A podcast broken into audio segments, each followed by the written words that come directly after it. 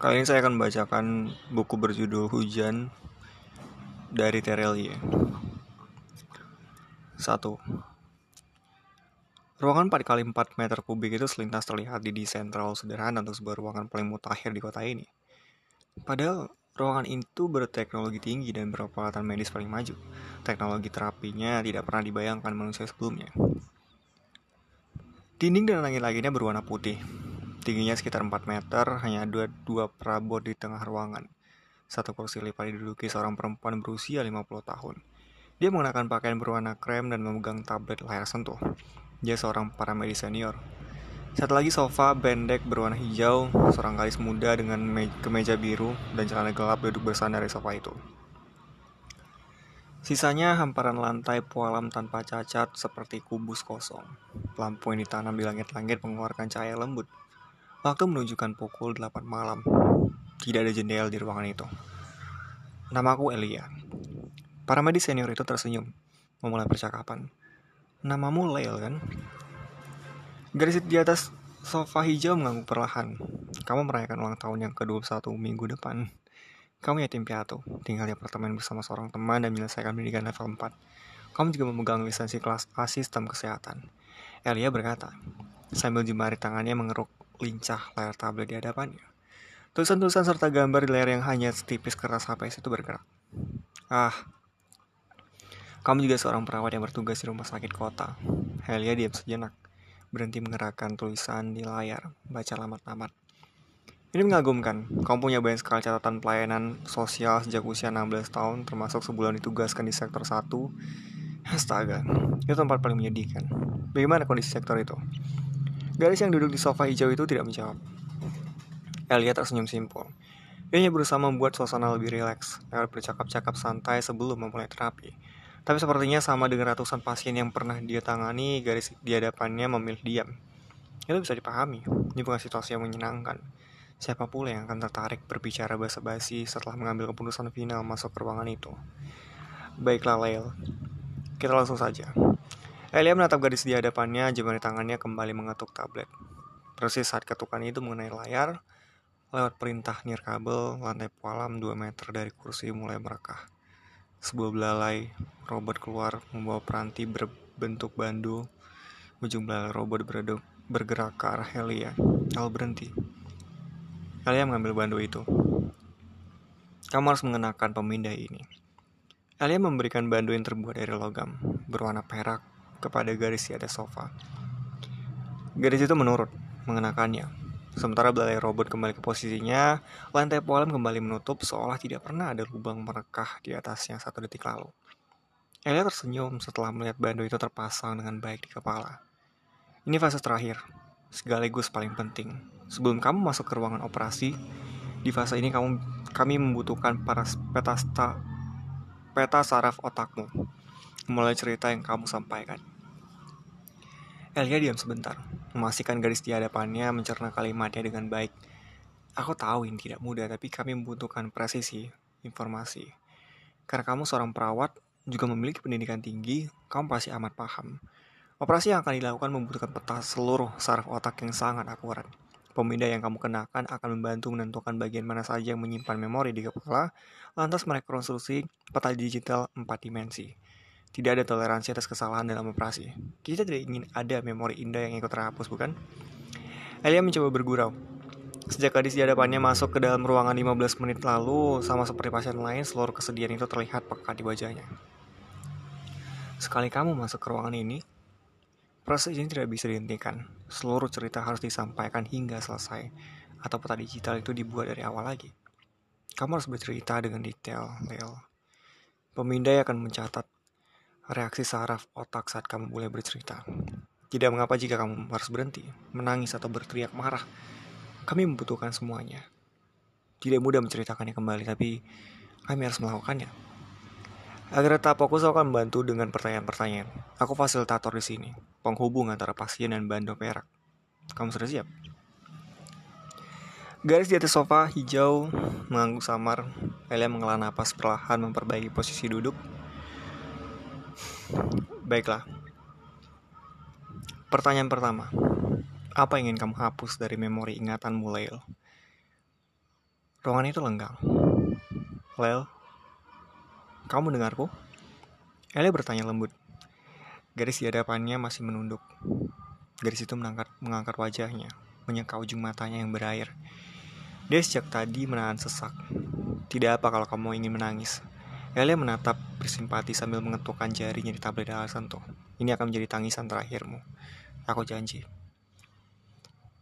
Persis ketukan jarinya diangkat, lantai di sebelah kursi kembali merekah. Kali ini dari dari tempat yang berbeda dengan belalai robot sebelumnya, dua jengkal dari dua jengkal dari sofa hijau yang terbentuk bulat seperti pipa stainless muncul di ketinggian 50 cm. Pipa itu berhenti naik. Atasnya yang sekarang bergerak memipih ke samping berubah bentuk menjadi meja bundar kecil dengan satu tiang. Mengesankan. Sekarang ada meja di ruangan itu. Meja model itu sedang tren di kota, kapan pun dibutuhkan bisa muncul untuk kemudian dilipat lagi dan masuk ke dalam lantai jika telah selesai. Secara bersamaan, sebuah belalai robot juga keluar dari lubang lainnya. Genggam kotak tisu, perlahan kotak tisu itu diletakkan di atas meja stainless. Kamu mau tisu? Elia menunjuk kotak mengetuk layar tabletnya. Belalai robot bergerak mundur, masuk kembali ke dalam lantai pualam.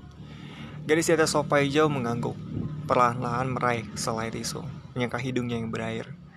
Satu menit lenggang. Apa yang hendak kamu lupakan, Leo? Elia kembali bertanya, pertanyaan pertama. Lel, gadis di atas sofa hijau kali ini bisa menjawabnya, meski dengan suara serak. Aku ingin melupakan hujan. Bab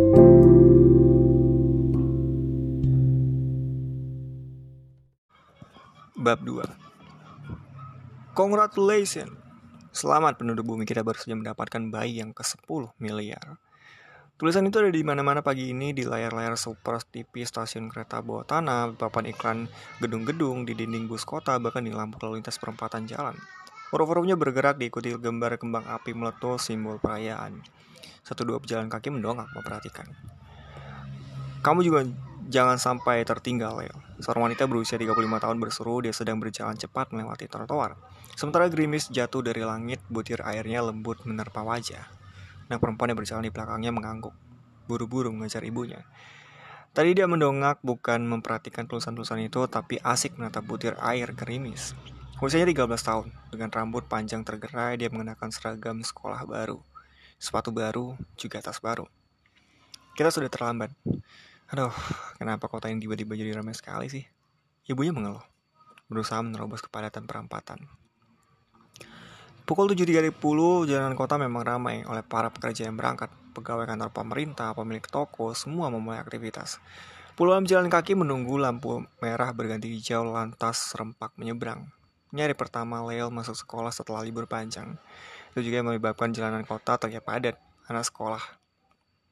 Lalu berangkat bersama ibunya, kantor ibunya satu arah. Sudah setelah berjalan 100 meter lagi dengan cekatan mereka menuruni anak tangga menuju stasiun kereta bawah tanah bersama ribuan para komuter lainnya. Mereka melangkah tidak kalah gesit. Bagaimana menurut Anda dengan kelahiran bayi? Tunduk bumi yang ke-10 miliar.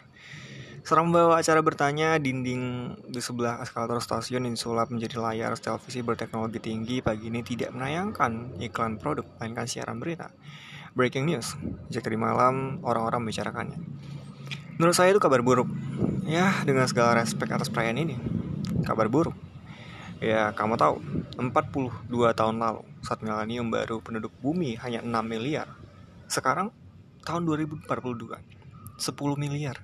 Kita hanya butuh 42 tahun saja. Itu gila. Catat dengan baik, 200 tahun lalu bahkan penduduk bumi belum menyentuh 800 juta orang. Kita terus berkembang biak, ya dengan segala respek atas umat manusia harus diakui kita selalu cepat berkembang biak, membuat bumi sesak.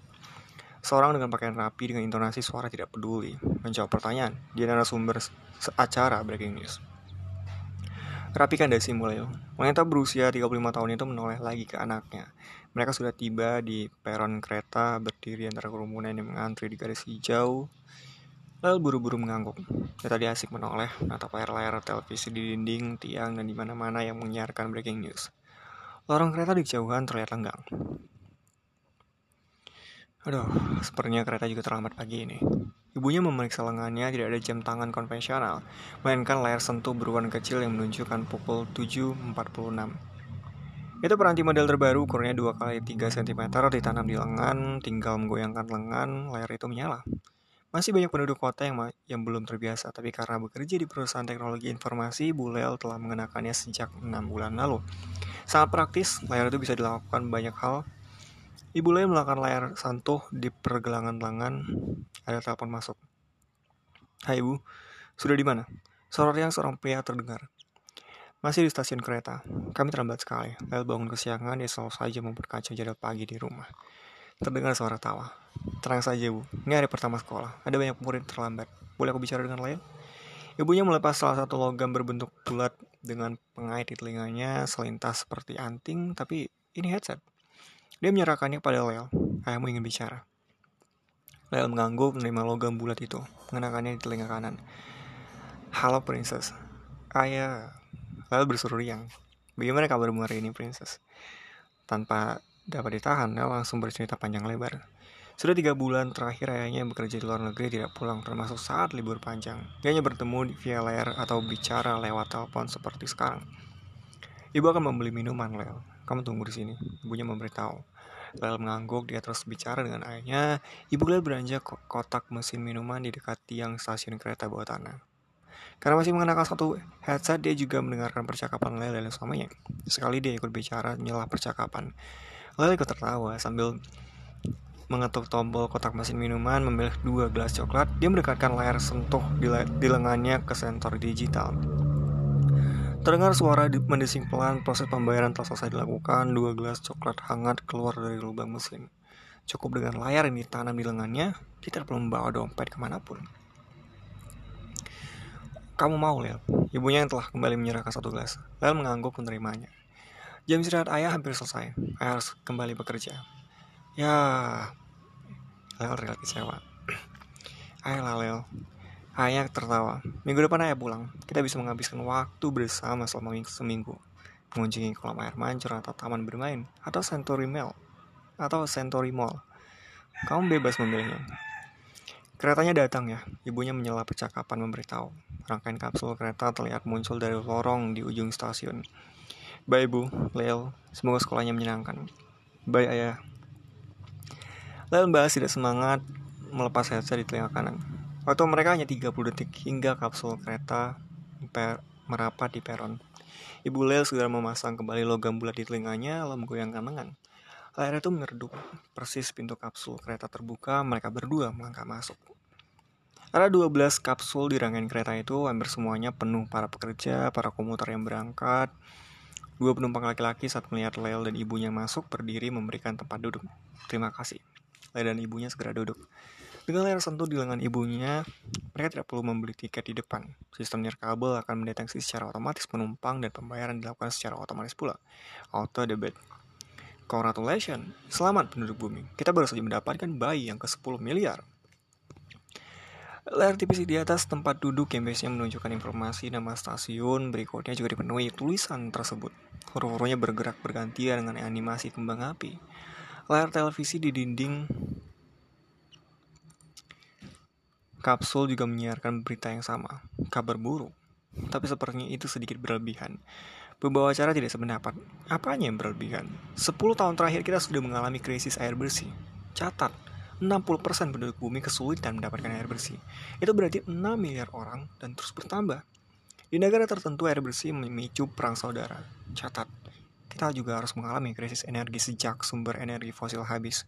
Tambahkan krisis pangan, jutaan hektar gandum, padi, jagung harus ditanam untuk memenuhi kebutuhan 10 miliar mulut manusia. Ini kabar buruk, bumi memiliki daya tampung. Jika manusia terus berkembang biak, kita akan punya masalah serius. Lalu memperhatikan televisi di dinding seberangnya mendongak sambil mulai menghabiskan coklat panasnya. 6 jam lalu di belahan dunia yang jauh telah lahir bayi yang menjadi penduduk bumi ke 10 miliar. Berita besar pagi dunia. Meski sebenarnya banyak yang tidak peduli menganggapnya biasa saja, sebagian besar penumpang dalam kapsul memilih sibuk dengan gadget masing-masing. Tapi 20 tahun terakhir, Bukankah pemerintah seluruh dunia telah melakukan berbagai cara untuk menahan laju pertumbuhan penduduk? Ya, mereka telah melakukannya. Narasumber dengan pakaian rapi memotong lagi kalimat pembawa acara. Berbagai konferensi tingkat tinggi telah dilakukan, tapi itu tidak efektif. Tiongkok, India, Indonesia, Brazil, Pakistan, dan Bangladesh 40 tahun terakhir tumbuh sangat cepat. Manusia tidak seperti populasi hewan yang bisa dikontrol. Ya dengan skala respect. Tiongkok misalnya, rezim sekuat itu bahkan terpaksa mengubah kebijakan satu bayi untuk setiap keluarga. Lalu apa solusinya jika itu kabar buruk? Kali ini pembawa acara memontong. Narasumber tertawa. Kamu tidak akan suka mendengarnya. Jika pemirsa di rumah, pendapat saya selalu dibenci banyak orang. Pembawa acara juga tertawa. Saya tahu itu, tapi ini pagi yang spesial. Kabar bahagia bagi seluruh dunia. Pemirsa mungkin akan memaafkan satu dua kalimat sarkastis Anda, Profesor. Apa solusinya? Narasumber memperbaiki posisi duduknya. My friend, dengan segala respect, Mod manusia sejatinya sama dengan virus. Mereka berkembang biak cepat menyedot sumber daya hingga habis. Kemudian tidak ada lagi yang tersisa. Mereka rakus sekali. Maka seperti virus, hanya obat paling keras yang bisa menghentikannya. Saya tidak bicara soal perang atau epidemi penyakit itu tidak akan pernah berhasil menghentikan umat manusia. Puluhan perang berlalu, belasan wabah penyakit mematikan muncul. Umat manusia justru tumbuh berlipat ganda. Saya bicara, bicara tentang obat yang paling keras. Percakapan kita mulai terasa horor, Prof. Pembawa acara memotong. Ya, kamu yang meminta saya menjawab pertanyaan itu. Layar televisi di kapsul kereta terus menyiarkan percakapan. Lel masih menatapnya, tatapan kosong, si gelasnya tinggal separuh. Pertama, Lel tidak mengerti isi percakapan itu apa. Usianya baru 13 tahun. Kedua, kepalanya dipenuhi kecemasan hari pertama sekolah. Apakah dia akan bertemu teman-teman dari kelas sebelumnya atau berganti lagi? Apakah guru-guru baru semuanya baik? Gerimis Well lebih tertarik memikirkan gerimis di jalanan tadi. Jika diperbolehkan, dia ingin bermain di sana pagi ini. Berlari sambil merentangkan kedua tangan di perempatan jalan, mendongak, biarkan wajah dan rambutnya basah oleh butir air lembut. Well selalu suka bermain hujan, tapi ibunya pasti tidak sependapat. Sekolah lebih penting. Di kursi sebelah ibunya sedang sibuk menelpon rekan kerjanya, bilang dia akan terlambat di kantor harus mengantar putrinya sekolah lebih dahulu. Lantas apa maksud Anda dengan obat paling keras itu? Bencana alam. Tepat. Dalam skala yang sangat mematikan. Narasumber menjawab dengan wajah serius. Tapi omong-omong, bukankah virus tidak ada obatnya? Pembawa acara mencoba bergurau seolah teringat sesuatu. Tertawa. Ya, narasumber ikut tertawa. Kapsul kereta terus melesat di dalam lorong gelap menuju stasiun berikutnya. Penumpang juga terus asik dengan kesibukan masing-masing, tidak ada yang menganggap serius percakapan di layar televisi. Lalu merapikan posisi tas punggungnya, pagi itu pada hari penting dunia, hari lahirnya banyak penduduk bumi ke 10 miliar, saat siaran berita di televisi sedang membahas entah itu sebuah kebetulan atau memang begitu takdir bekerja, obat paling keras bagi umat manusia itu telah datang. Manusia mungkin saja mereka merasa berkuasa di atas muka bumi, merasa sebagai spesies paling unggul, tapi mereka sebenarnya dalam posisi sangat lemah saat berhadapan dengan kekuatan alam. Pagi itu, saat kapsul kereta yang tumpangi Lel melaju cepat, salah satu gunung meletus. Itu bukan gunung biasa, itu gunung purba. Seperti terukir dalam catatan sejarah, betapa dahsyatnya gunung Krakatau atau Tambora. Tapi kali ini ledakan gunung purba itu lebih dahsyat daripada kedua gunung itu. Seratus kali lebih dahsyat. Semaju apa pun teknologi di muka bumi, tidak ada yang bisa mencegah kejadian itu. Bencana alam yang sangat mematikan.